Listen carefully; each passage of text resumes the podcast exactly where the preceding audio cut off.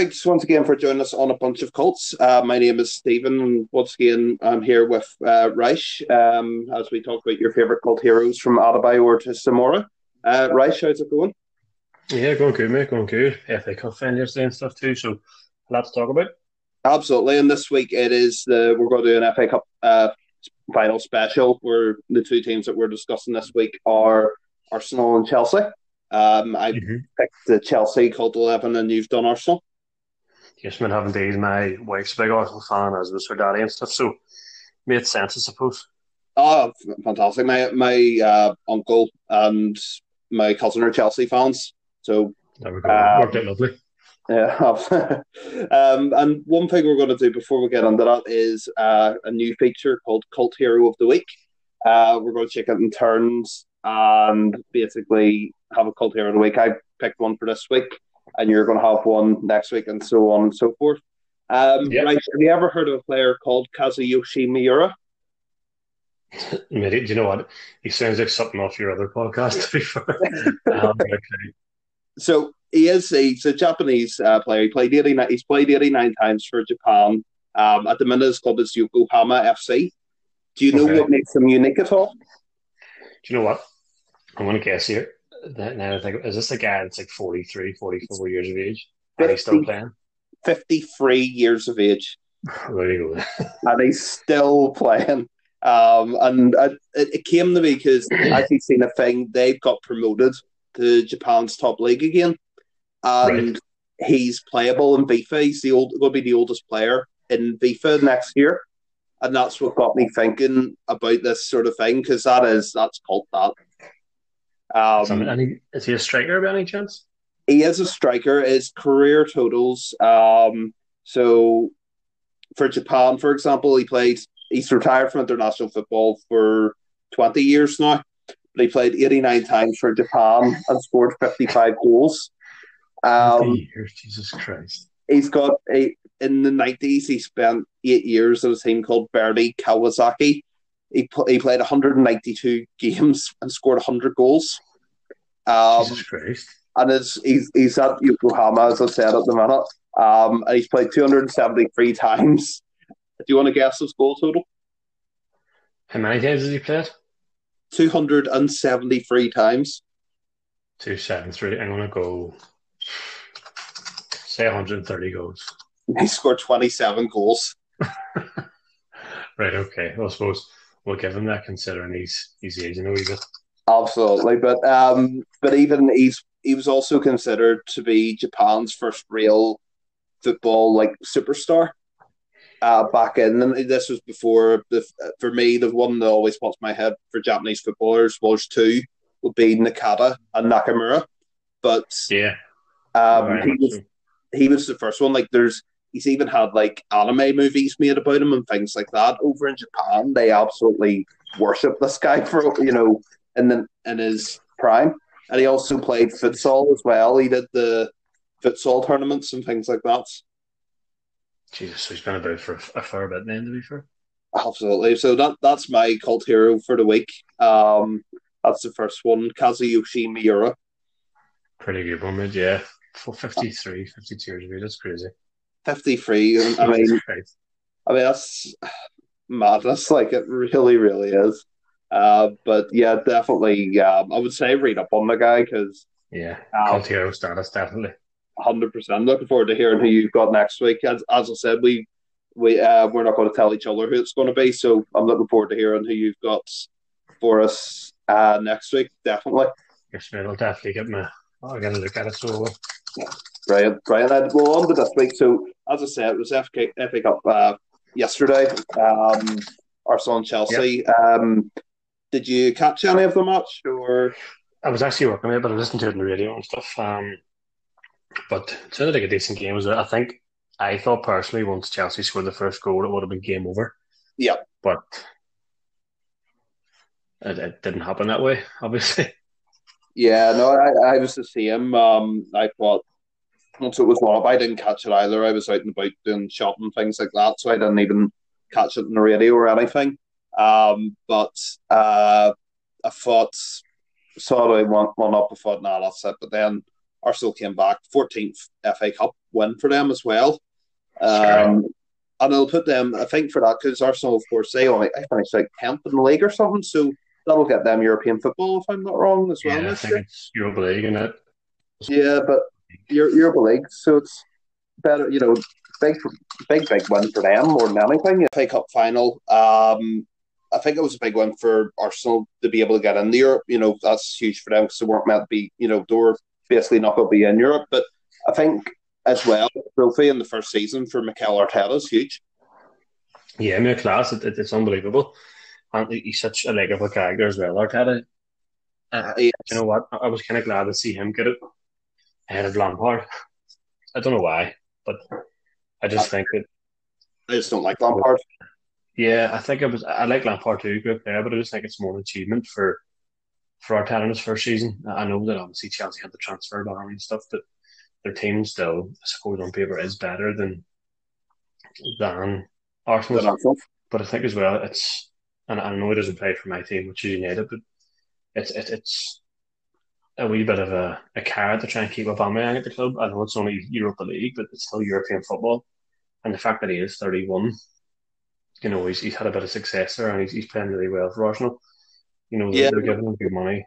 They'll throw more money at him, and if he kind of thinks like, right, okay, I'm getting no European football. It's not Champions League. I can be getting good money here.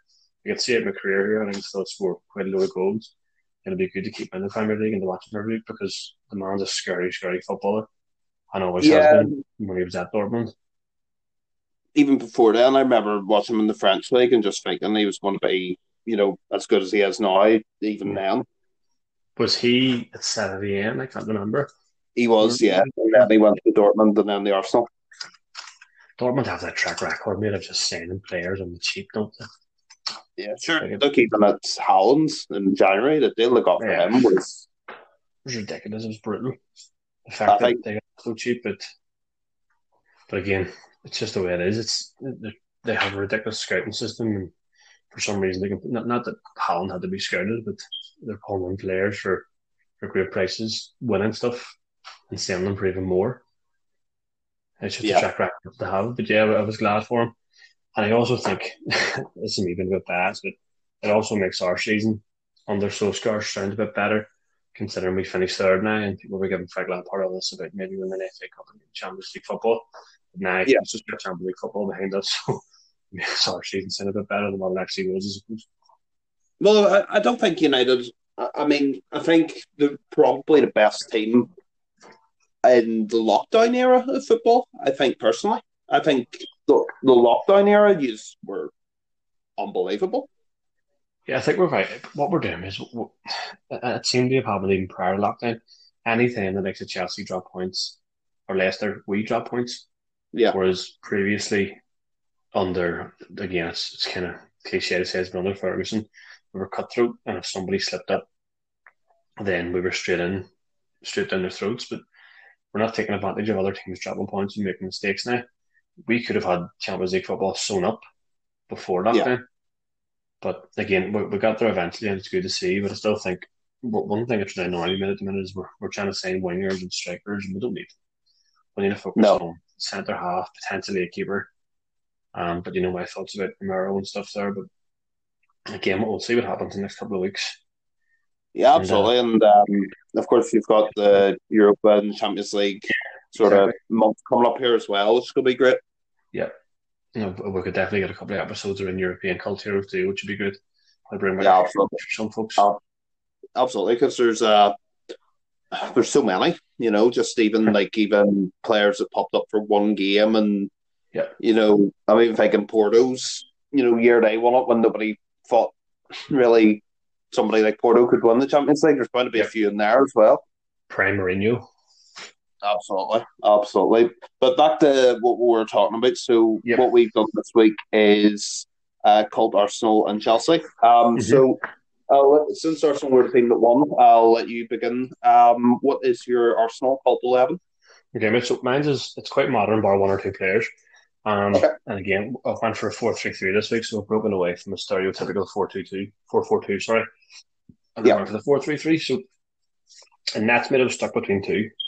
Um, and it was Lehmann and Szczesny, but because Lehmann was obviously an invincible and stuff, which is quite a, a feat in itself. Um, I suppose he had a really good run up to the Champions League final, bar the final for Szczesny. Yeah. And the thing that sold it for me, mate, was so like I was saying earlier, my wife uh, and her daddy were big, big Arsenal fans. Went to watch them a few times. Um, and I actually went over with them once. His interaction with the fans is unbelievable. He, like when he makes saves or when Arsenal scores, he, we were at the end. Um, and again, I, I don't know what it's called, mate, in the Emirates, but it's it's the end near where the away supporters are. And any time the away supporters did something wrong, or that the away team did something wrong, or made a balls or something, or any time Arsenal scored, he'd have went to the away end and cheer in front of them and stuff, and made faces and all that kind of stuff. Yeah, and Arsenal fans loved him as well. You know, he, he wasn't unbelievable for them; he was quite good, but it was just, I suppose, he couldn't really turn down a move to Juventus, especially when kind of Buffon was on his way out. No, absolutely. Um, he was number one there for a long time, and he's number one again now. I remember before come back kind of a few games, but it's, it's no mean feat, you know, being Juve's number one. Decent Polish keeper too as well for the international team, but yeah, just for They've reputation having some great keepers, Poland as well, though. Like that's yeah. one thing they've always. And again, Fabianski was at Arsenal around the same time too, as like yep. a second choice. Wasn't great for Arsenal, but since he went to West Ham, I think he's won their Player of the Year a couple of years in a row, and he's been really, really solid for them. But um, yeah, yeah that's what I appreciate me just for his kind of behaviour on the pitch and how he ends up the away fans. But whenever, like I say, he interacts with the home fans too during the game, you know, when the game's ongoing, and I've seen it firsthand. So that's what I appreciate right. Right. Um, this for right back man, I went for Emmanuel Eboué. Started okay. off at Arsenal, had a bit of a up and down kind of few games and stuff. He, he was booed off a couple of times, but to his credit, just kind of dusted himself back down and you know became a pretty solid right back for them for a few years. Maniac on the pitch, you like to say when he did kind of become solid, he did have a few erratic games where he was a bit mental and made a few mistakes, but you know he endeared himself to the Arsenal fans and. You know, I always remember kind of your mom's daddy talking about him and her talking about him, how she loved him because he was just a maniac. But he was always smiling when he played all the time. And the, the thing for me the guy he, he went bankrupt a few years ago. He, he had did. a bit of a pretty tough time after he left Galatasaray. Yeah. But I do think now he's potentially back playing football again. He's just retired, but he did get back in state, which is good to see. Absolutely. But it's mad when you think about it that, that footballers having the careers that they have can still kind of the shit can hit the fan. Yeah. If you know what I mean. But um, yeah, I know you went to Sunderland there, but didn't play any games but it was always a bit of a cult hero for Arsenal just because of a bit of a bit of a hair case he could be on and off the pitch. But um, yeah, pretty solid player for them too, and good guy. So yeah, it was 2017. Told his son Murray that he was poor and homeless due to his divorce and bad investments that were under his former wife's control. But um, then he came out in 2018, mate, talking about his ongoing struggles with mental health, which is always, you know, beneficial. And again, if you listen to the Peter Crouch podcast this week, they were talking to Prince William about the heads up FA Cup now, so they've got a mental health kind of um, message in the FA Cup, which is only good to me, which is kind of, you know. Oh, right, okay. I haven't, I haven't listened to that yet now. Yeah, I mean, very, very good. Very, very good. One, one of the best ones I've heard from the Peter Crouch podcast, but again, brings up mental health, which is a massive thing, especially in a modern sport where people are kind of afraid to talk about it. Yeah. Um, half mate. So I went for he was a hero for Arsenal, but I put him down for his cult status because of how his move happened. It was Sol Campbell. Yeah, you had had to. There's not many people that have went from Spurs to Arsenal and have just won. Not want to say won to the fans, but you know became a hero at the other club. Yeah, part of Invincibles, mate. And there's not much more to say about him. He was an outstanding player, really good for England. Um, you know, he was part of the golden generation, I suppose. Yeah, he played along Ferdinand quite a bit. Um, played a pretty big big part in the 06 World Cup, maybe a bit of 02 World Cup too. Yeah. But a really good player. And anyone that goes from Spurs to Arsenal, it's like someone go from Liverpool to United or vice versa and stuff. Take balls, and, and he did it the right way. Absolutely. And then went for the BFG, the Arsenal fans call him Super Mertesacker. I love Mertesacker. Love Mertesacker. He gets a hard time, for, but uh, from Arsenal fans, and I, I love him. I really do. But it, it's weird because he gets a hard time, but they still love him. And I think one of the with a group chat the other day. He's one of the only players in FIFA whose pace is in red, which is when you think about it, because he was so slow. But again, he's a World Cup winner, mate. Um, he is now, I think, part of Arsenal's coaching staff. He takes a couple of underage teams and stuff like that. Oh, right, okay. He had, he had a couple of solid games, a couple of solid years for them, a couple of FA Cup wins. Um, again, we all know after a couple of years, you know, before Wenger left, their defence wasn't great, but it, the same the World Cup winner. He, he has a World Cup medal to his name, which, which you can't complain about. So you can't kind of really push the guy's credentials down too bad. But I, I don't know if you've seen his movement, but he's, he's really big into the Arsenal Arsenal TV, not not the Arsenal fans one because they're just balloons. The Oh, actual Arsenal TV does a bit of comedy for them. I mean, he's hilarious. Really, really funny. He has this he has this sketch. I'm not too sure it's with him, maybe with Szczesny. But he's talking about Ozil playing, and he's he's done about oh, Ozil's doing chippy chippies and reflex, and it's it's easy, but it's quite funny to listen to. And I, I would try and get you to find it. But he's only 35 as well. He's quite young. He retired quite young. Maybe Uh, he had a good career, Werder Bremen as well, 147 appearances. And that's whenever the likes of Bremen had Klose playing for them and stuff. Ozil would have been there. Khedira would have been there. Uh, when they were a top team. Oh, yeah, Ozil would have been there and stuff. And they were a very, very solid side. But um, yeah, he was there because fans love him. He stayed on the club after, even though he was ridiculously slow. Decent player, big lank, and again, he could have been called out for his pace, but he, he got away with it quite a bit just because he was a decent reader of the game, whatever. Yeah. So, trying about this guy reading reading him, and Steve, you might know a bit, a bit about him, but I didn't. Steve Morrow. Right, name that doesn't ring a bell at all. So he's actually from the north, but he was born in Belfast. Um, Oh, okay. and he has uh, he has 39 caps for the North. He's from 1980 to 99, which is decent with 40 caps for your country. You, you can't complain about, but Absolutely. games for Arsenal. But the reason why I put him in, so I have to find the year, and I'm not too sure it was. It was 1992, 93. So he actually scored. So Arsenal in the League Cup final against Wednesday. Um, fell behind. Merse scored an equaliser, but then Merse shot up Paul Morrow to score the winner. It was his Yeah. first ever goal for the club. But in the celebrations, Tony Adams like tried to pick him up and put him on his shoulders. Adams slipped, and when he slipped, he had Morrow on his shoulder, and he broke his arm. Had he had to go to hospital, so he missed the rest of the season. So that year, Arsenal won the cup double, and because that guy missed the rest of the season, he's the only player in the history of the League Cup to receive his League Cup winners medal before the end of the season. So they give him that before the FA Cup final. I didn't know that. That's brilliant. I didn't know that at all. But yeah, so um, he had a few. So it said here he's starting off with Bangor as well, so he's not far from yourself. No, no. Youth went to Arsenal, had 62 games, then had a bit of a bounce about from loan. And then he had 81 games for Queen's Park Rangers and then went to Dallas Burn in 2002. I Yeah. mean, 40, 39 caps for Northern Ireland. He has an FA Cup medal and a League Cup medal, and he's the only person to ever received one prior to the end of the season because Tony Adams broke his arm in the celebration, which I thought That was is- that is a cult hero. That that really Yeah. is. the only goal he ever scored for Arsenal as well. Right. Which, which is good. Um, so that's my back four, mate. I've went for a midfield three here, mate, and, and one of them, he, he was probably quite a big Arsenal player, but I feel he was very understated.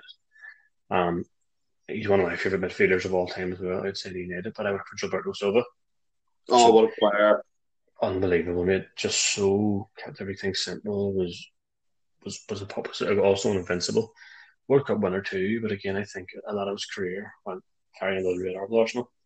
Yeah. I don't mean that in the bad way. I don't mean that he was shit. I just mean that because you had the likes, you know, you're playing along with with Henry, Bergkamp, Petit, Vieira, you know, players like that who were just.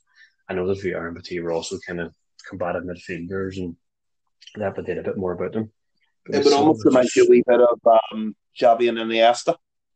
Yeah, hundred percent. And he just kept the game simple.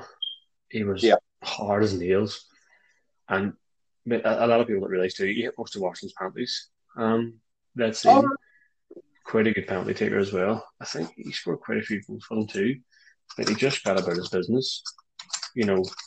And what made me sad was United saying to Nielsen and Arsenal saying Silva. we got the uh, the short end of the stick. You know, we Definitely. seventy games for Arsenal, we had seventeen goals, ninety three caps for your country, like which like that's then you had a decent stint at Panathinaikos and then just went back to um Brazil. Yeah. What a player. Outstanding for them. Again, very understated, one of my favourite players. Um you know, outside of United. And I would Yeah. pick him all the way if I had to pick one of my favourite teams. So beside him went for Flamini. I think Flamini was a lot better than the Arsenal fans give him credit for at times, but they did love him. Yeah. He, I think he's saying it early, you know, you know, around about 2003, maybe. I'll double check it when I had this written down, but I seem to have forgotten what it was. But anyway, he signed under not too much fanfare. He ended up playing so many games for them. As well. Uh, 102, 102 appearances. Yeah, so he signed in 04, but had 102 appearances. Left him at the Milan and then had another came back. So I, think around this time they were looking, Arsenal were looking to sign some sort of, you know, big top class player. And again, he, he, was super for them. He's he only had three French caps, which is mental too. But I suppose the year was about this time and stuff. And but he must have been doing something right he got to move to Milan as well. I know suppose Milan were a pump at this stage, but you know he was he was quite a good player. Um, solid, did the job he needed to do, and he would he kind of put you in the mold of Gilberto Silva. I think he, I think he kind of Yeah. I suppose took over his role. Um, Yeah. a wee bit whenever he was kind of you know petering out, but if you look at his games, for his first time for Arsenal, he was 21 games in the season, 31, 20 and 30. Had a couple of bad injuries, obviously, which I'm sure you can remember. And Yeah. came back 27, 23 and 16. He had three FA Cups to his name and a Serie A. Happy You know, about that. t- taking that which you will, mate. But um, I think he kind of won himself around for Arsenal fans. Loved a bit of a big tackle, which we'll come to later on. And one of my favourite stories is, like I said earlier on about um, Eboué becoming bankrupt. He invested his money quite well, and he's a co-founder of GF Biochemicals. And Right. it's, I don't know what it is, but it's the first company on the board that's able to produce levulinic acid. And I have no idea what it is, but it's something to do with cellulose and biofuels. So if we get some scientists who listen, they can help us out. But yeah, Right. he's, I think he's almost like a billionaire now, or very, very well off because of, Fair play to him. He invested his money well. he did indeed. And he was a decent player to boot. Definitely. So, alongside those mates, so the, I've got two kind of holding midfielders there because of all the flair that I've got coming up. But Yep. for the next midfielder, I went for Tomas Rosicky. One of the most unlucky players of all time. Mate, See if he could have um, stayed fit, he would be. I would say he'd be considered an, an Arsenal great. hundred percent, mate. And I, I, I think they do see him as a bit of a great, but it's just he could have been even better because when you think about it, he was over ten years. Yeah. Played 170 games, and he averages about 17 games a season. Oh my god, he was outstanding. Like, Unbelievable. Unbelievable. I kind of had this wee thing during the early 2000s where my second team was the Czech Republic because of Right, okay. and because of Nedved. Ah, yeah. And if you look at that midfield together, that's it's, it's it's a pretty scary prospect when you think about coming up against it. But yeah, it's so so tactically gifted. Um, he had an eye for a goal. He had a bit of a thunderbolt, sort of a shot too. Yeah. and he had a hundred over hundred caps for the Czech Republic as well. So the injuries they were probably awful for Arsenal, you know, out of that, mate, he got a he got a fair few goals. Um, at European tournaments and stuff with the likes of the Czech Republic too. Um, he had a World Cup under his belt, which you can't complain about as well. I don't Yeah. know if they played in the earlier ones. I think they got to maybe the quarterfinals or something like that, or the semi-finals. Do you remember the year they kind of Russia had the great run? But again, he Yeah. was, you know, whenever Jan Koller and stuff played. But if you look at his honors too, mate, so he's two Czech leagues, a Bundesliga, um, two FA Cups. He's got one League Cup. Was Czech football year for three years. So he hasn't done too bad as well. And again, he was another Borussia Dortmund player. Yeah. 149 games for those two. So there was a couple of seasons there with Arsenal where he played zero games, but they kind of kept their faith in him and stuff. You know, he, he never broke 30 games a season for Arsenal. But again, You know, It's just unlucky. Like it really, really is. It's um, unbelievable player. yeah. Um, but that's in the midfield three. So Okay. let me just check my team here. That was a midfield three, Steve. Um, Okay. I'm going to move on to my strikers, which I probably could have picked 100 for here. Yeah. A couple I want to mention, obviously, after, but I want to start off with Lucas Podolski um, on the left of the three with an absolute rocket of a left foot. Oh, he did. I don't think they got the best years out of him, but I think they got a good few years out of him anyway. Yeah, from what I remember, he was decent enough for Arsenal. You know. Yeah. I think so. He had, uh, let me see, 60 games, 19 goals, which is, I suppose, just under 1 3. Um, and the Arsenal fans adored him, mate. Absolutely loved him. You know, we got really into it. He's a big, big social media kind of guy for them. Everything was Arsenal this, Arsenal that. Um, Yeah. And again, they, they warned him so good. Again, a former World Cup winner. 130 caps for for Germany is no mean feat at all. Like, and if you look at his record here, Bundesliga, German Cup, FA Cup, Turkish Cups, he won the World Cup for Germany. as well. Do you know what I mean? So take your pick, mate. Um, Yeah. was an outstanding player for them, and they just warned him because he was so, you know, so Arsenal on social media. I think he had a few digs at Spurs too, so he got really into the way very, very quickly. Yeah. Um, on the other side, I went for Arshavin, purely because of the four goals against Liverpool. Oh, Unbelievable. That. And then at the Kop, just putting the four up on his fingers. Unbelievable. what a celebration too. Um, and again, he just looks like quite a lovable fella. You know, he, some of the stories he told about how he, he didn't like. What did, did he say that he, he struggled because it was so cold at Arsenal times and stuff? Um, Yeah. But again, what a player! Seventy-five Russian caps. I mean, he could have been so much more for them, and it was. I think he only signed for about fifteen million. Uh, it was a bit of a bargain. Like, he was there. I think he was Zenit through and through, though. So he went back to Zenit afterwards, and Yeah. I think that was just where he wanted to be, to be honest. Did he play on the team that beat Rangers in the UEFA Cup final? I think he might have scored on that, you know. He, he probably did, to be fair. But again, he was a real solid player. He played in the year that I think Roger got to the semi-finals of the the Euros. Was it potentially? I'm not too sure.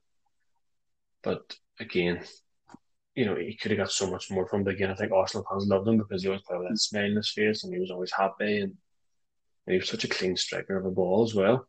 I've got it here about the, the UEFA Cup or final. Um, he was man of the match for Zenit that match. He didn't score, but he was man of the match against Rangers. And that probably got him his movement because he went to Arsenal the year after. Yeah. But um, again, could have been a lot better for them. But Arsenal fans loved him regardless. Um, you know, I want to see that Euros. Was it 2012? I don't think it was. 2008. It was a great Euros because I remember he did the heart celebration, the the, the camera Oh. and stuff, mate. I think it was because that was the same year as the UEFA Cup uh, final, and I think that was when he really broke out. Yeah, but- and again, he was he was so good in that as well. I mean, he scored. I think he scored quite a, a couple of goals and stuff. And they get to the semi-finals, was Russia do do quite well in terms of overachieving sometimes at tournaments. And Yeah. I, I actually I'm really keen to see where they got to. Let me see. Today, yeah, you know, they finished second the group for Spain. Yeah, they got to the semi-final. Spain, Spain dicked them 3 0. But that was a game where they put it to Dutch in extra time. And that's where that celebration right. came from. But again, what a player. Could have been so much better for Arsenal. And it seems to be the way for them. That Yeah. things could have been a lot better and for a lot of players in the world. And then up top, just through the middle of Manfred Eduardo. I was Again, go- him. Going back to Rosicky, just unlucky there. Like a great, Yeah. great player, Eduardo. Mhm. Um, and it goes back to something we mentioned in previous podcasts about the Shakhtar connection Yeah. with Brazilian players. I know obviously you represent Croatia, but um, people come on that route. Again, unbelievable player until a leg break, and I think Arsenal fans warmed to him because of that. Always had time for him, and, I- and I think it showed. Um, where did he go to after Arsenal? Mate? He went. He actually went to Shakhtar after Arsenal. and Arsenal played them in the Champions League, and I think he scored, and the Arsenal fans stood up and cheered him. Yeah. So, tells you all you kind of need to know. He's 37 now, but he finished at Legia Warsaw with 64 caps, 29 goals for Croatia. And then he, he was really good. And at Legia, I remember this day, oh God, the whole Arsenal game, Gallas walked away and stuff, and Yeah. he just he just sat on the floor.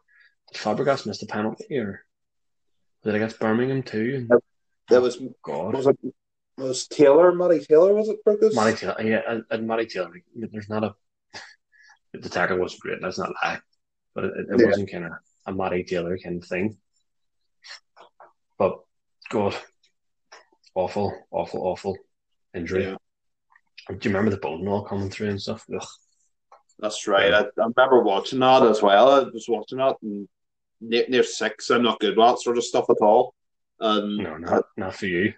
No, it's but I mean he he's another one. He could have really went on to bigger things, maybe in Arsenal. At least they, Yeah. you know, that never happened. I mean, I, I'm just saying here, he's the third most prolific scorer for Croatia ever, behind Mandzukic and Suker. So I mean, even in regards to that, he, he did go on to have a pretty good career. Yeah, he did all right. Good player indeed. Yeah, But it's it's not a Brazilian representing Croatia, born in Rio. He probably got to play for Brazil. Do you know what I mean? yeah. Well, Um, he could have been a very good player. So, mate, before I want to ask you, before I kind of throw out my honourable mentions, do you have any Arsenal players you were looking at yourself you saw as cult heroes or I do. I I, have? I have a couple here. The first one's a goalkeeper. Um, I consider him to be the best number two keeper of all time, Alex know, you, you love him? I you love him love so much. Manninger.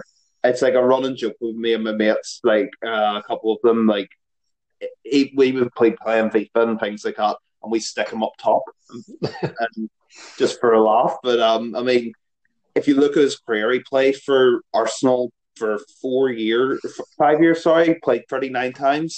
He then went to he was during that Fiorentina on loan. He's played for Juventus. He's played for Liverpool, Torino, Bologna, Siena. You know, he's had such a, a long career. But he, he's active for twenty years and he played two hundred and fifty four times. Do you know what? I actually thought it would have been less. Was it? I thought it would have been less.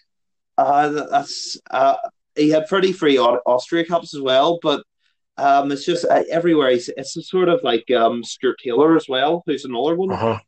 Any anywhere they went, they were number two. You know, it's it's a weird one. I think the only place he really was a number one was was at Siena.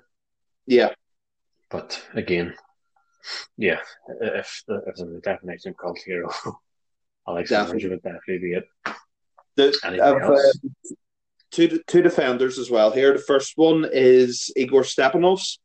Yeah, Um, and the only reason I have him down is the story from Ray Parlour's autobiography. Um, so in the summer of 2000, a player turned up um, at their pre-season tour. He was a centre half, and Martin Keown was worried about people coming in to try and steal his position. Um, and Stepanovs, who he was a big guy, but he was a terrible footballer. Um, and Keown actually managed to persuade Wenger to sign him. And then actually in what is said next is he was signed for about one million. Um and United played Arsenal. And Mhm. Dwight Yorke actually said to Ray Parlour, but like, where did you find him? Because he went on, you beat them 6 1, and he basically caused all, basically nearly every mistake in that. And he never really played for Arsenal after that match. So just for that story alone, I think that's a wee bit culty. big Igor. Yep, definitely. Um, the other one I had there is Pascal Cygan, who again I just don't, I think wasn't a great player at all, but Arsenal fans seem to love him. Had a decent career too, but he went to Villarreal and stuff, didn't he? A few years there. Yeah, he, he done all right for himself, like, uh, but I, it's a bit like Senderos as well. I just thought the two of them weren't great, but this managed to carve out pretty decent careers for each other. Yeah, Uh, you know, Senderos was. Did he go to Rangers at one stage, Senderos, or am I talking cake? I think he did. Um, he went somewhere. He But me double check. Three games. Uh, Rangers for Three games. But Everton as well. No. And Fulham actually played for Fulham fifty-seven times. Well, he had a he had a decent was wasn't too bad. A couple of Premiership games anyway behind his back, which And then- well, that. I had the throw this guy in as well. He's one of my favorite players of all time. Um, and I think he was overlooked a lot because of a certain other Dutch player that was playing at Arsenal at the same time. Um, Marc Overmars. What a player, yeah, unbelievable. Dutchman. So, so skillful, fast, like everything you really need in a winger. 100 goals, or sorry, 100 games with 25 goals. You know, for a winger, and they were only there for three years um, as well. But I think he left a big impact at Arsenal. Pro- I would say probably one of the best wingers they ever put on an Arsenal shirt. Yeah, and I think he was probably overshadowed a bit because you had Pires and Ljungberg as well, very similar times, who were ridiculous for Arsenal when you think about it. Very, very good players. But Overmars, Uh, yeah, great shout. And again, you had Bergkamp there, and I think with. Bergkamp just being so good, maybe Overmars got overlooked a wee bit as well. Yeah. in that aspect. And the last player I have down here, and it's sort of the um, almost the same sort of vein as that, is Sylvain Wiltord. Because Wiltord I thought was a great player, but he played alongside Henry, he played alongside Kanu. He, he was sort of overlooked as well. And I think the thing about it was that a, a friend of mine's a big Arsenal fan, and he went to the game in Old Trafford where Wiltord scored a winner at Old Trafford to win Arsenal the league. Yeah. Which was going to put you down in folklore. It, he had 92 French caps as well, so that tells you what you need to know. And Um, great, great, great player. You know what I mean? He has he's a European Championship with him, two Confederations Cups, and he was a decent player. Again, very understated. He played what 106 times for them. Yeah. but he was still quite. good. You know, he was. Excuse me, a really, really solid player. And again, just for scoring that goal against us, then what else? Yeah. He also scored in the Euro 2000 final. Jesus, didn't know that. Uh, he, had a, he had a good career. Um, but again, I think, and it's nationalities as well. When you're playing alongside Henry, um, it's very easy to get overlooked. Yeah, I understand now why it was an outstanding goal. It was in the 93rd minute. What's not the The. Euros? Yeah, and then Trezeguet scored that one thumped it for about four yards into the top corner, Yeah. and then they only Euros. But yeah, unreal. Um, so that's all. So that's all I had down. Um, there's um, is there any? You mentioned you had a few honourable mentions yourself. yes, you, you've kind of mentioned Connor yourself, super sub for them. I had Alexander Hleb as well, who left Arsenal too soon, I think. So unbelievably good, you know, technically. Um, Ian Wright, just for his story, I didn't say his first professional contract, he was 22 and scored over 100 goals for Arsenal in about Yeah. 230, 240 games. One that we spoke a bit about, Abou Diaby, who could have been one of the best holding midfielders on earth if he hadn't have been the worst injury prone player of all time. And last but by no means least, Lord Bendtner, The goat. the, the goat indeed. Got fined for wearing Paddy Power monks. But um I, I could have easily put Claire in there and maybe put Cammy in. I could have put Red in, but I think I would have been very like Decky last week putting in Shearer because he Yeah. was an Arsenal hero. But I just like his backstory. But um Lord Bendtner, how can we overlook him? No, absolutely. I mean, the man that, that he is the definition of a cult hero. I think if there ever was one. I mean, I I, I put it in our um, group chat we have. I put a thing in about him at Juventus, and he he has won Serie A with Juventus with only he, nine appearances and no goals. Yet he, he's got a Serie A to his name. Did you ever read the story mate about Arsenal's sports psychologist did like the the test on him to see if he was mentally stable? it says like out of all the Arsenal players, they it with all the players, like but um, out of all the Arsenal players, he had an unerring ability to believe that he was much better than what he was, and he was like the greatest footballer of all time. It's it's I couldn't believe when I read it, but it was just like yeah, it's definitely Bendtner. Oh, 100%. 100%. It couldn't be anybody else but Bendtner. We could do a full episode, I think, on Nicholas Bendtner eventually. Yeah, very much so, but he's retired now. Thirty, or, Jesus, he has retired at thirty-two. That's so young to retire. he played in the World Cup and the Euros too. Like it's 81 caps for Denmark, and really it's, it's not as if he hasn't he's had a bad career because he really hasn't. He just has a reputation, like yeah, just being a, a, balloon, yeah. But to say that, I mean, he actually hasn't retired. He has no club because it just seems oh. that he's still available for selection for Denmark. So unless he's just sitting in the house going, "I'm not playing club football, but if you want to call me for the national squad, give me a I wouldn't be surprised uh, at all. But just that's my Arsenal cult team. Brilliant, great, great thing. Um, that that, that would be a team that could challenge for a title, hundred percent. Um, if they were all fit. If they were all fit, yeah. Um, going on to my Chelsea team, then, um, as I said to you during the week, this was compared to the Sunderland and compared to my City one. Um, this was difficult. This really, really was a difficult one, uh, especially in nets to start because I said to you at the start, like when we decided to do this, I told you at the start I'm going to put Ed Goey in nets, no mm-hmm. doubt. And then I rem- remembered about Carlo Cudicini. he was so good for them as well, missed for a long time. He was, and the thing about Cudicini for me is he, and it goes back to that. He, played 141 t- times for Chelsea in nine years as well.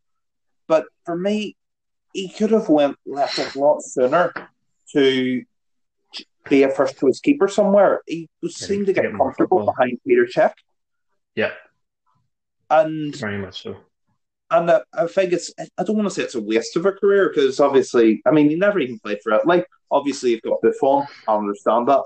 But I think, in a way, it's almost a, a wasted career because he didn't really do much. Yeah. No, and when he did, he, he was good. And, uh, you know, as I said, he, this, he was number first choice keeper for three years. He, you know, took the, the first place off Ed de Goey, But then when Cech came yeah. in, it was over. Big head. Uh, I'll, go on to him a bit later. But um, right back, um, I, I don't know. I've got fullbacks. I'm not. I can't remember what positions they are 100. percent But right back, I've got Dan Petrescu. Yeah, without doubt, um, I think he had to be in there. I had a great, great player. Again, really, really good career. Um, played 152 times for Chelsea. Um, then I went to Bradford of all places, and then Southampton. Um, 95 times played for Romania as well. He's manager now of Cluj. Um, yeah, Cluj. But he was he was just he was your stereotypical fullback, and very consistent as well.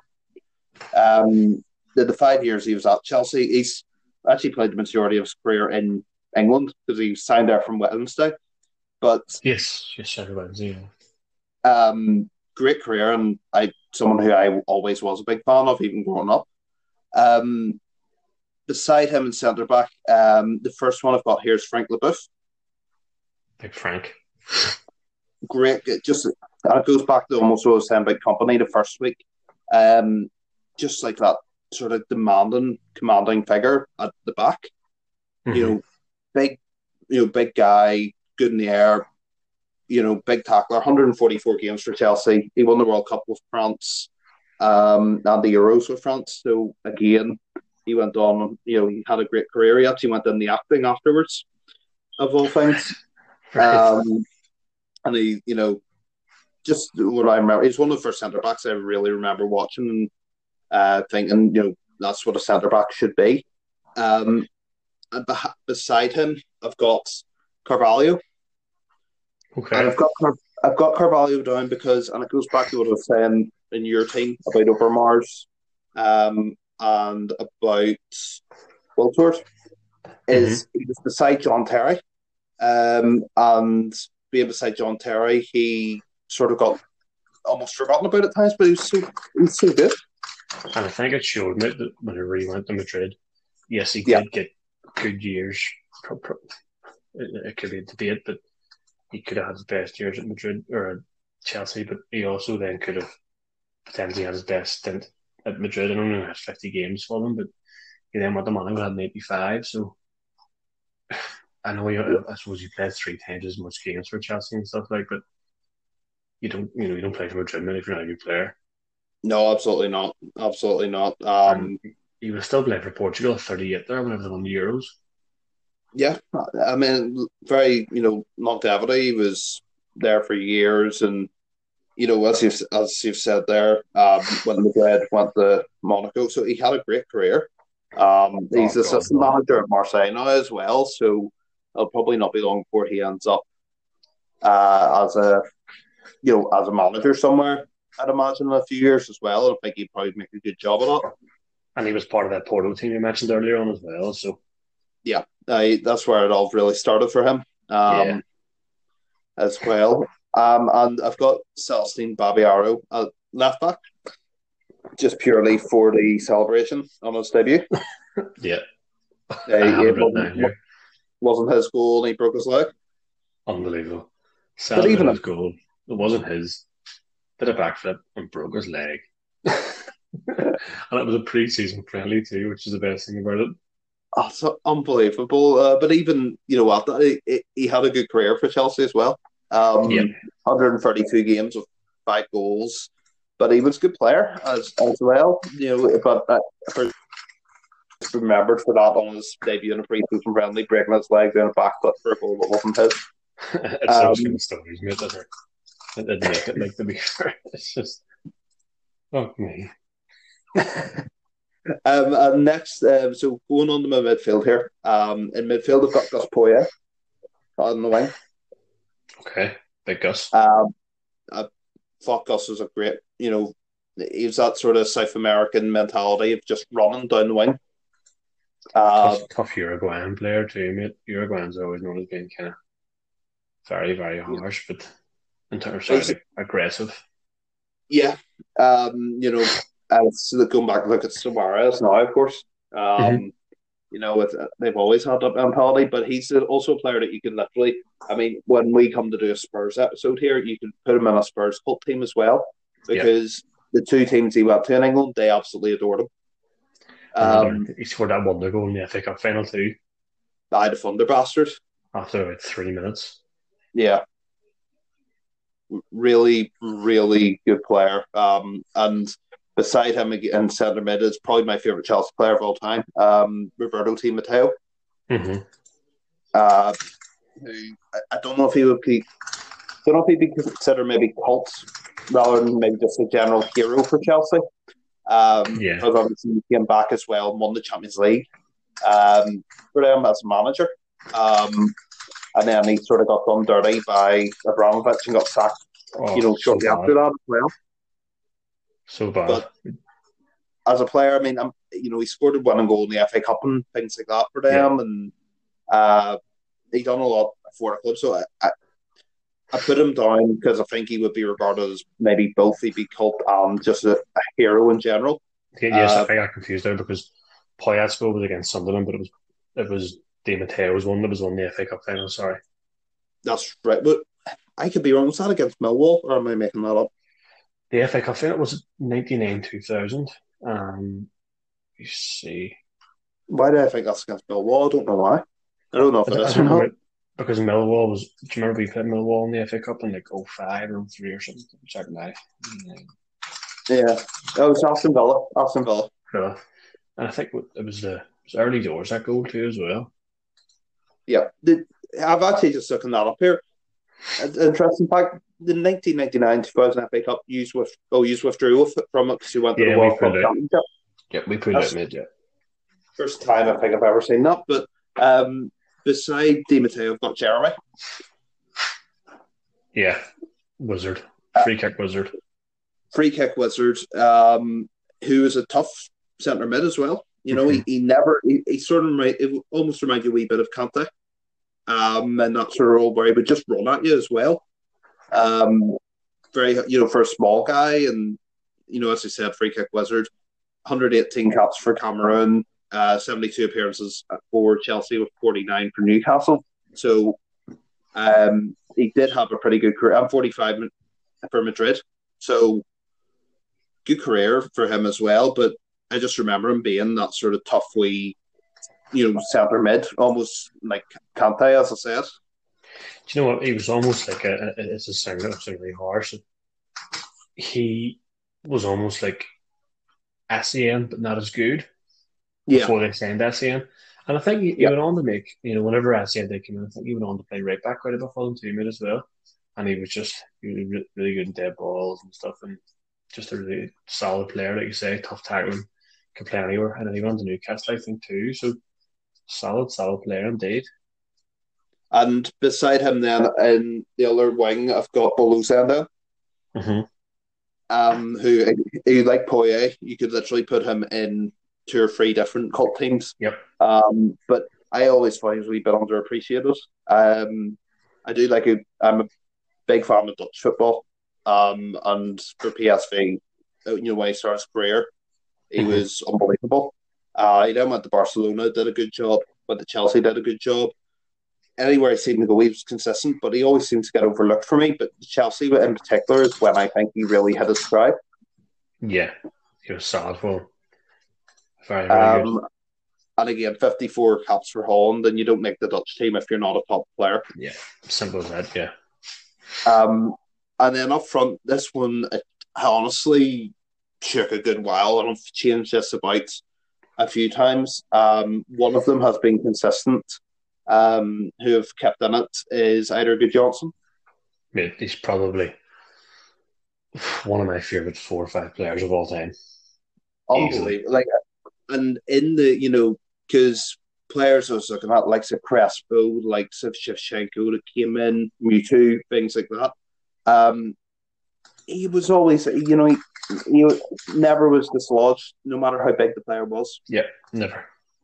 You know, 186 games for Chelsea, 54 goals, and then went to Barcelona afterwards. And he, even until, you know, he played for Iceland right up until 2016, and he went to the World Cup with them Yeah. um, which I remember, um, you know, which was pretty much the end of his career. But what a way, you know, finally for Iceland to get the World Cup and then for him to go out um, with them. Um, but it's just what a striker. He also Uh, scored one of my favourite goals of all time against Leeds and that wee celebration and stuff. Could have played in the wing too, but just a very, very good player. So technically gifted, like I say. And again, Chelsea fans do love him, but I think that bit, bit underrated because of all the players that went through at the same time. So you're 100% right. And then last but not least, up front, I've got Jimmy Floyd. Jimmy, Jimmy Floyd Floyd. Hasselbaink, What a player. Um, who again, sort of going back to Di Matteo, I don't know would he be considered cult or hero by Chelsea, but at the Mhm. same time, um, he's one of them strikers that he was actually there the same sort of time as Gudjohnsen, Yeah. but he he was one that maybe was lost in the shuffle a bit before he went to Boro. Um, but just and again, Dutch, just that Dutch mentality of just skillful, strike the ball. They're just a lovely player to watch. And he, he was quite good for everybody. He went to, I suppose, Leeds and stuff too. I think you mentioned Middlesbrough. And Atletico Madrid, he was only there for a year as well. Thirty-four Yeah. games, twenty-four goals. what a return. Absolutely. Um, you know, he only played 23 times for Holland, but again, that's in the Bird Cup era. So, Van was about there too, mate. Which yeah, so, I I mean, that was always going to be difficult for him to, to break. But, um, yeah, no, that, that's so that's my um, 11. Uh, really do you, team as I go on to my uh, honourable mentions, because a few here as well, um, is there anyone that you would have put in? Yes, I I had a very a couple that you put in. So I had in the Celestine Babayaro for the leg break of his debut. Uh, Jesper Grønkjær, mate, was a big fan of him. Yeah, I like a very, very as well. Um, George Weah, he had a decent season for you. But one that's was a massive one for me, well, two big ones. But Winston Bogarde, He was, an, So- he was just a cult, though. I've left a note here saying more arsehole, less cult. because he, I mean, it was a pretty decent signing for Chelsea because, you know, again, back to one of your favorite things, but he was Dutch. Um, Yeah. I mean, he had a decent career behind him. He played for Milan. Um, he had quite a few Dutch caps and stuff, but again, he was at Ajax, Milan. Only three games for Milan, but he was at Barcelona. Then he went to Chelsea. Played nine games and that was it. But I always kind of bring up like a bit of a transfer story each time. So he was actually saying when Vialli was manager, but Oh, right, okay. Vialli had Vialli had no idea that it was happening, and the rumor was it was being the transfer was get put through by Colin Hutchinson. Oh, Um, okay. But at the same time, a guy called Emerson Thome, who was also a centre back, was Yeah. sent to Sunderland because he arrived for a couple of weeks. But whenever, so whenever Bogarde saved, Vialli was manager, but then it chopped and changed and Ranieri came in. So that Yeah. guy Thome was only in charge, but was only in, but he get shipped off to Sunderland because Ranieri didn't want him. And that's how they got Bogarde in, so they had to scare to get him in. And the rest is history. The, the, the quote is, "Why should I throw 15 million euro away when it's already mine?" At the moment I signed my contract, it was in fact my money. He appeared 11 times, and he says, "So this is what it says." In response to his criticism, he responded, "The world's about money, so when you're offered those millions, you take them. Few people ever earn so many. I'm one of the few fortunates who do." His English is horrendous, by the way. I may be one of the worst guys in the history of the Premiership, but I don't care. At least he's honest. That's it. 11 games, I think about two of them are competitive. He was lifting about 40 grand a week, and his contract equaled about 15 million. so, That's crazy. what an absolute dickhead.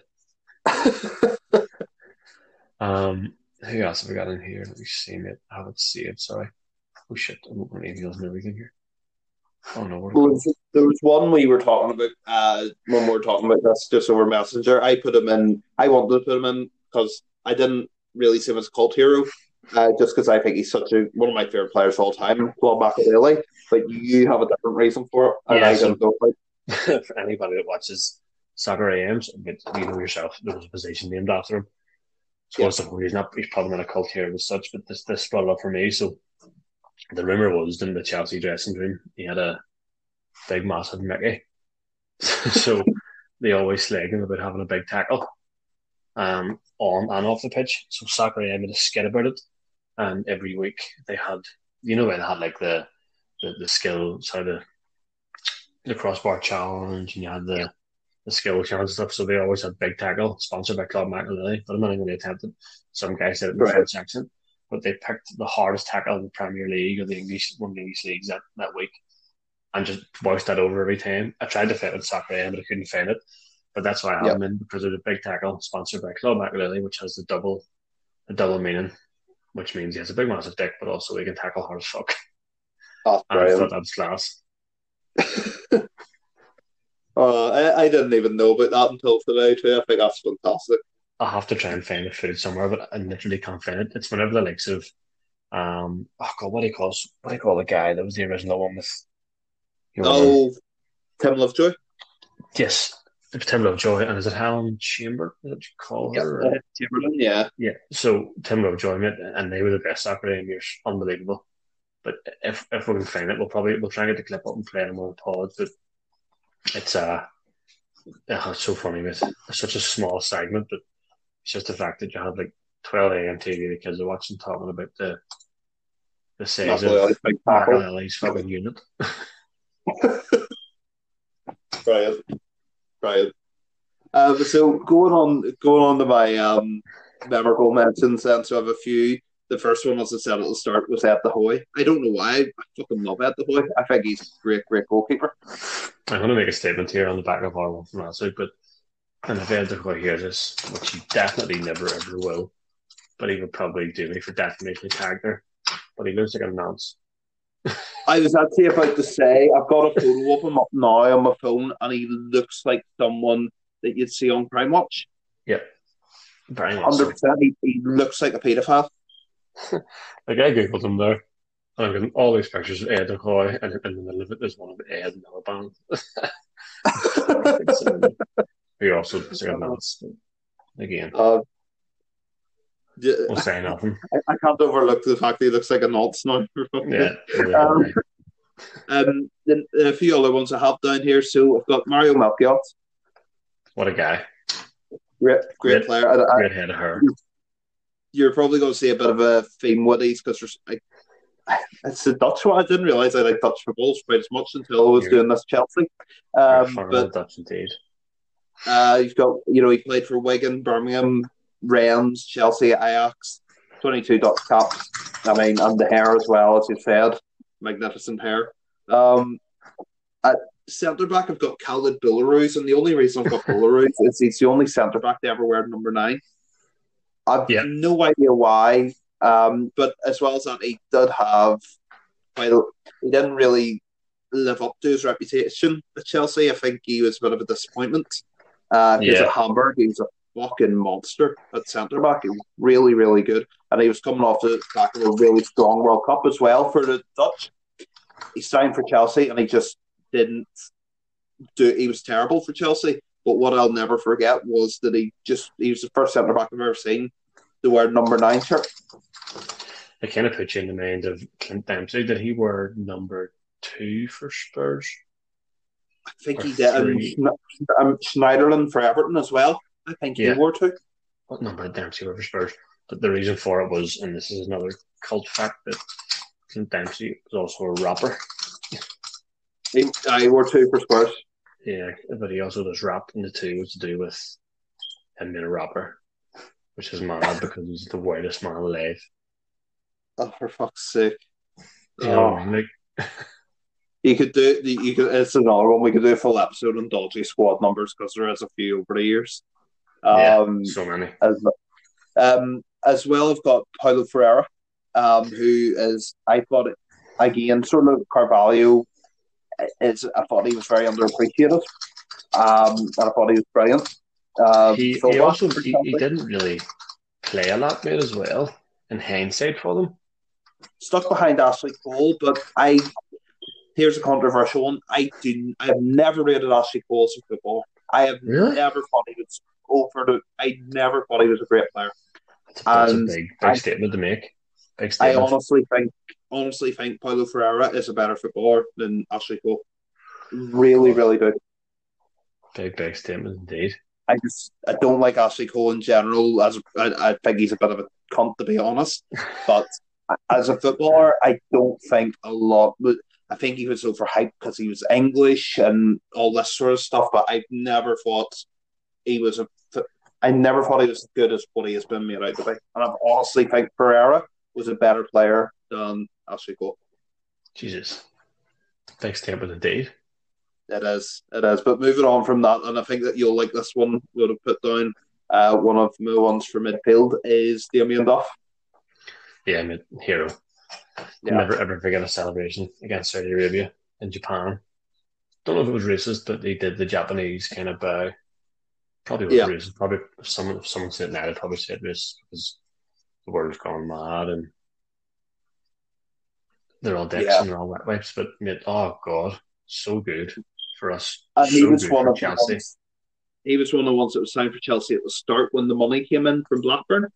Um, he and he always was one he, of- always there.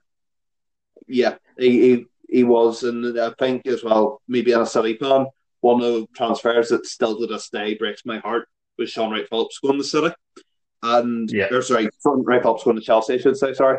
But with Duff, he he was just at the next sort of level. Like he was just an unbelievable player. Like, really, really, it was just like your classic winger, skillful. You know, he liked the. He, I, I think he had a pretty good free kick on him as well, if I'm not Yeah, wrong. he, he was direct as well, mate, and stuff, and um, yeah, and he just an all round hard working player. Never seen him complain. I mean, how many caps did he have for us? hundred caps. Ah. You know what I mean? He played in the World Cup and played. He captained us at Euro 2012. So, He won the Intertoto Cup as well. oh, gee, who for? what the fuck? Um, Newcastle. Unreal. I love He it. I love. 2000 2006 Intertoto Cup. Do you know that I never know how the Intertoto Cup is ever going to work, ever? But I love it more than anything. Ah, oh, something. I don't even think it's it's, it's not even a thing anymore, is it? Or is No, it? it's abolished. I mean, it's 12 years ago it was, it was done, but it doesn't make any sense to me. It never has. But I just There's- know if you want it, you got to go and you fill up. ten winners. I have no idea. It, it's fucking like I'm watching it now, and it just looks like mayhem. Like I'm gonna call out the first three teams that I see here, and I'm not even joking you. The Wiener Sport Club,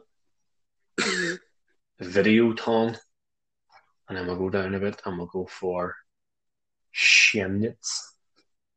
And Jeez. Chemnitz are actually East German. That's mad. It, it, it was a weird.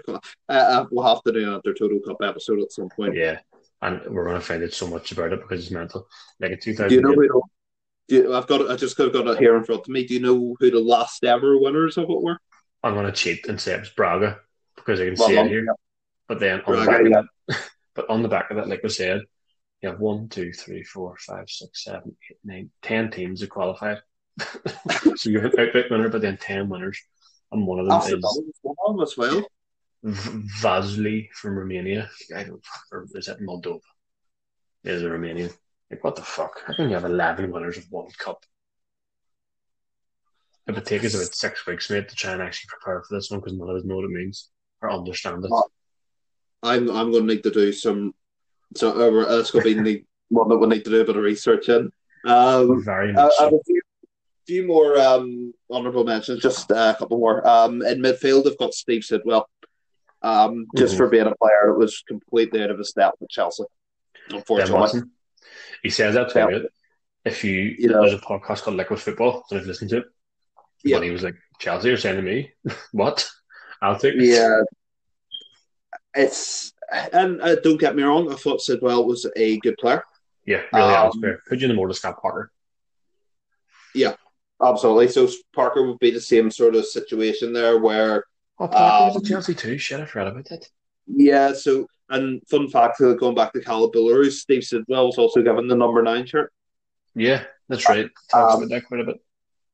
Uh, but good player. He's just out of a step. Um, and for I'm just going to rhyme off the strikers that I was actually considering for this because there's so many of them for Chelsea. Um, Tore André Flo, Yeah. Adrian Mutu. Oh God, he loves cocaine so much. He really does. Absolute madman. Um, I put Hernan Crespo, but I think I've only put Crespo because he's pretty much my favourite striker of all time. Yeah, fair enough. Good guy. Um, Good player. And the, la- the last striker I have here is he's probably he was such a hype striker, and I think Chelsea ruined his career. Do you remember Mateja Kezman? Yeah, what is he? He is. What was what? No, he's not. Was he? He wasn't Dutch, was he? Uh, he was Serbian. Montenegrin? No, yeah. So he went to Chelsea from PSV. His record for PSV: 122 goals, well, or sorry, 122 games, 105 goals. Fuck Like- me. Unbelievable. And then he went to Chelsea, 25 games, four goals. After that, he, he to be fair, he went to PSG, went to Fenerbahce, Atletico Madrid, but a bar Fenerbahce because he's had 46 games, 20 goals.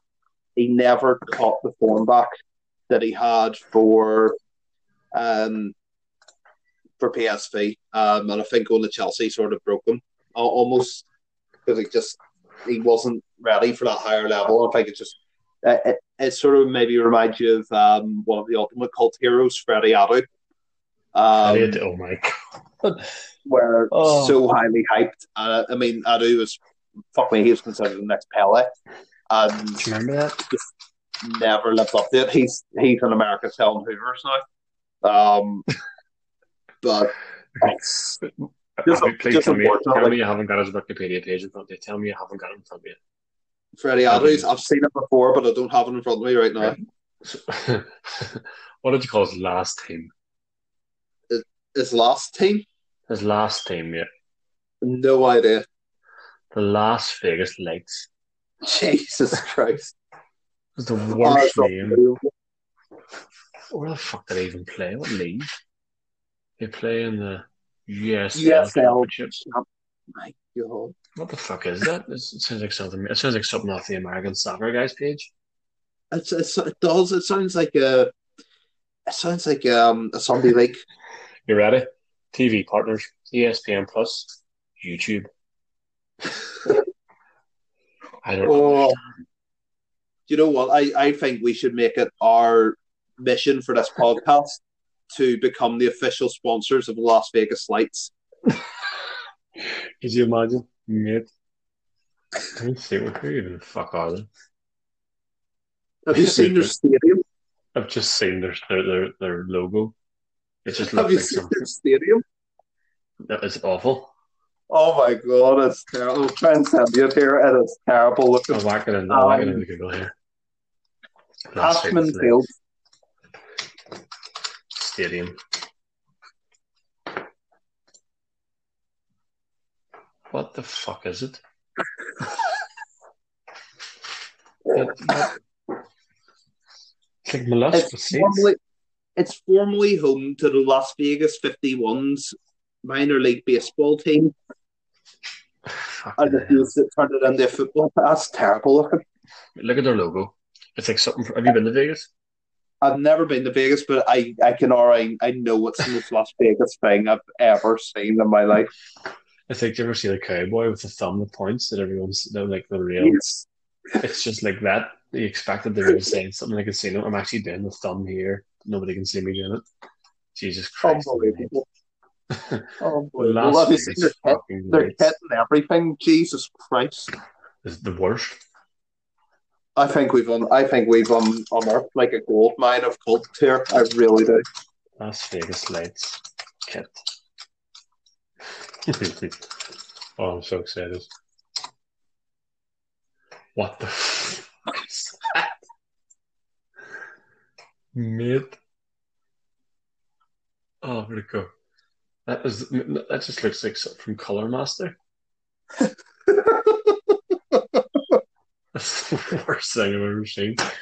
But that's also an idea for us. I would like us to do an episode on kits. Oh god, there's some crackers. There's one actually came up on my Facebook the other day, a memory I put on Facebook of a, a team that had tuxedo kits. Fuck's sake. Uh, What do you call the kit that you had? What one? The non league team. Oh, Lake Town. Lake Town. Yeah. My Lake granda, Town. m- my granda, my nana granda went to visit relatives over in England, and they went to um, their local team was Lake, and they brought me back a Lake Town football kit. Lake Town. That's unbelievable. we should definitely do one. But yeah, the USL is one below the Major League Soccer, MLS. But it'd be good to see Oh. if we could do a kits on one day. But yep. Las Vegas think- Lights. Oh, what what a team! What a team! Freddie Adu. He's a fucking moron. Oh, Freddie. I can't get enough looking at him here. Who did he play for? He was at Benfica. But, uh, Benfica, he, he played for everyone in the end, Freddie Adu. Um, he might have been, what, Kufu 98, Mahaya, Fucking hell, is that? Kufu 98 is in Finland. They had a couple of Finnish clubs. Tampa Bay Verdes, I think. Random fact is that George Best going to play for those guys. I think you're right. I think, yeah, I think that's where Best went to retire. George Best played for. I can't even remember. Let's have a look at George Best. Who's Georgie Best. Oh my God. George Best had some banter in his CV. he played for a team called the Jewish Guild. He also played. He played for Los Angeles Aztecs, Fort Lauderdale Strikers. He came back and played that for Hibs, and then he went to a team called CB and Hong Kong Ra- Hong Kong Rangers. Who the badge is literally a Rangers badge. What it there too? Um, do you know what the best thing about that badge is? The bit at the bottom of the Rangers badge, it says like whatever fuck it is, it's in Chinese. I would like someone to translate that. What's the bottom of the Rangers badge say? I can't let everybody know because I didn't West Belfast and I get shot there. Ready. I wonder is that like Hong Kong Chinese for ready? it must be. Um, Or I'll, I'll, I'll, I'll walk up. I'll walk up in Google Translate here quickly. But it could be Mandarin or it could be Cantonese. I don't know where. I don't know. Oh, I wow, the Google Translate. Um, I can't. I can't seem to get. But we're getting. All, but um, we'll get back to Yep. Chelsea. Like, so, that was a dark hole. It was a dark, dark hole we get into there. oh, fantastic! Now I can see Stephen Fisher's ugly face in front of me. But Uh, that's another story. That's another story for another day.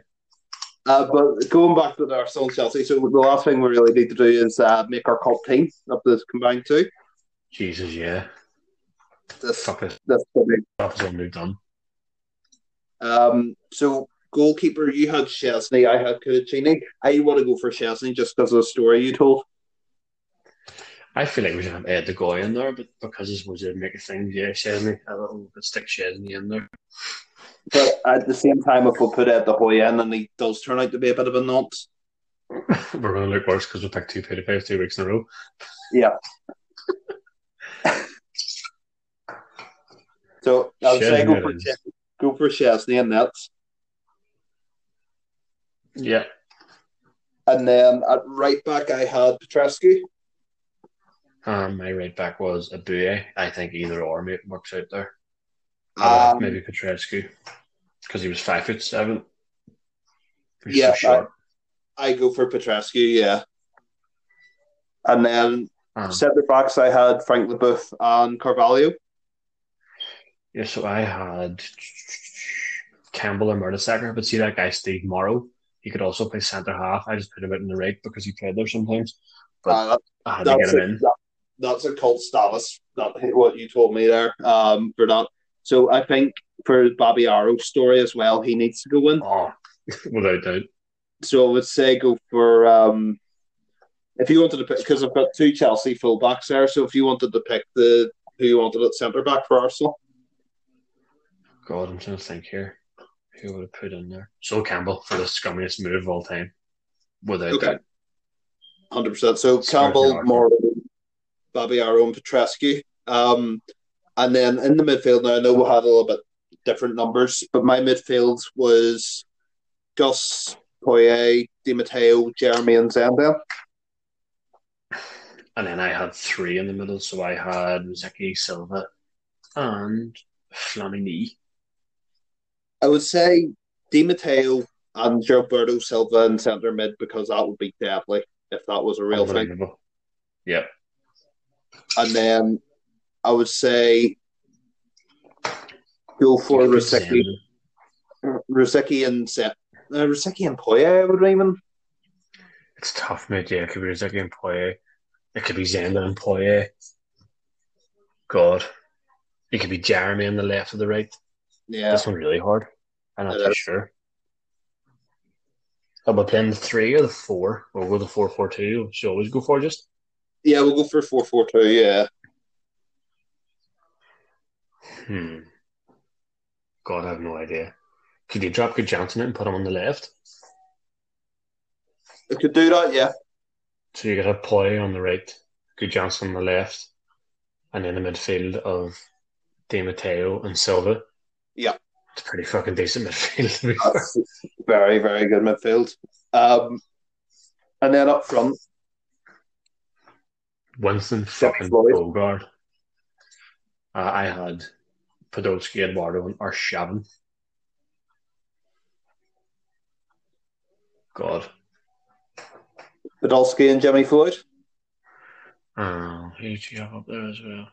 I had Gudjohnsen, but we'll put Gudjohnsen out Put the him left. left. I can't tell who would Podolski and Jimmy Floyd. Or do you put Arshavin? I think Arshavin probably got more of a cult status than Podolski, do you think? Or am I just making that up? No, uh, I'm just thinking. I, I would agree with that because he's got the the four at the Kop, or you know, at the Kop and things like that. So I would say Yeah, that was incredible. Podolski. So that leaves us with Szczesny and Nets. We had Babayaro, Petrescu, Morrow, and Scumbag Sol. Yep. Gus Poyet, Silva, um, Di Matteo. Matteo, and then Gudjohnsen. Then up top we have Hasselbaink and Arshavin. Here, what a team! I think it's the best team we've picked so far. I think it is. So from this one, Steve, so from our overall team that we're picking, so we have I'm thinking about the one last week, the, the Decky pick for Gary Speed. I think we should probably move Gary Speed out the left mid. I agree. So we had Gary Speed in left mid, we had Anderson, we had I would- Goldberg. Glober. Glover, I, I will never get his You name right. it with I that think foot. Glover. So out out of the eleven that we've picked here, who would make our team as, as the biggest cult hero. I'm stuck between two here. Three. I'm stuck between three. Um, Gudjohnsen, Di Matteo, and Petrescu. Um, See, I was I was thinking more. Are you thinking for your team or the overall eleven? The overall eleven, because I'm just trying to think, you know, about the cult sort of status with Chelsea as well. Um, and all three of them really fit the bill. I was going down the route of Babayaro or Morrow. I said, yeah. Do you want to go with them two then? No, I, th- oh, I think we'll just pick one of them. I say maybe, Oh, but I don't know who we'll go for. We need a left back and a right back. I'm very stuck. I think the moral story of him one goal for the club, won them the League Cup, and he broke his arm in the celebration. I think you have to go with him. It's quite. I, I'm actually so stuck with him and Babayaro because the leg, the, the, the leg breaks also were amazing. I know. Let's see. Do I have a coin? I have no idea who to go for. I don't um, think I have a coin on me. I don't even have a coin on me. I've got my. co- I've got my. No. I'll do. I'll do one on my phone here. But boy, So we'll Right, go so- head, heads Babayaro, tails Morrow, Babayaro Okay. left back, Morrow right back, so it's flipping, and it's giving me tails. Babayaro it is. Babayaro. Uh, At where do you want to put him? Left back or? Yeah, keep him left back mate, because then it looks. I suppose again he was a decent player for them, but the cult hero breaking his leg, and he's probably again a better player than Morrow was because of his longevity and stuff. And if we're looking to have a kind of a good cult eleven, I Yeah. the ones be competitive too because we're going to be enter into a team. Yeah. we're going to make a real cult team, Absolutely. and we're going to call them the fucking cults. We'll call them the Las Vegas Lights. Uh, Las Vegas fucking sheds. What a team! so so far, so far we've got Lober um, and Bobby Arwitz in the defence. I've got Gary Speed and And Anderson. mid. yep. We do indeed. Coming along rightly. It sounds like the worst team of all. I don't have all the players we've had because even I know he isn't a cult hero, but Uzek even had like Sval Shearer in his team. but I think we shared it, Daggy. Uh, definitely, definitely. Once again, thanks him for coming on last week. Um, yeah, it was good. It was. So plans was. for next week then. So hopefully we can get young Leo involved for his Liverpool team because Yes. it's going to be good to hear from somebody because Leo's quite young. He's never seen Liverpool won the league before, so it'll be good to hear from him and stuff. Um, but if not, we will potentially work towards our European stuff. Um, Yeah. with the European competitions coming back, but either way, we'll we'll have something for next week anyway. After Total Cup special. God, it would take so much reading to do that. so much. It would. It would. Um, but yeah, so we'll get that sorted. Um, and we'll have uh, either Liverpool or European next week. Uh, but until then, uh, once again, thank you for joining me. No worries, mate. Take it easy. Yeah, absolutely. And always remember, it's sometimes it's okay to join a cult. And goodbye for now.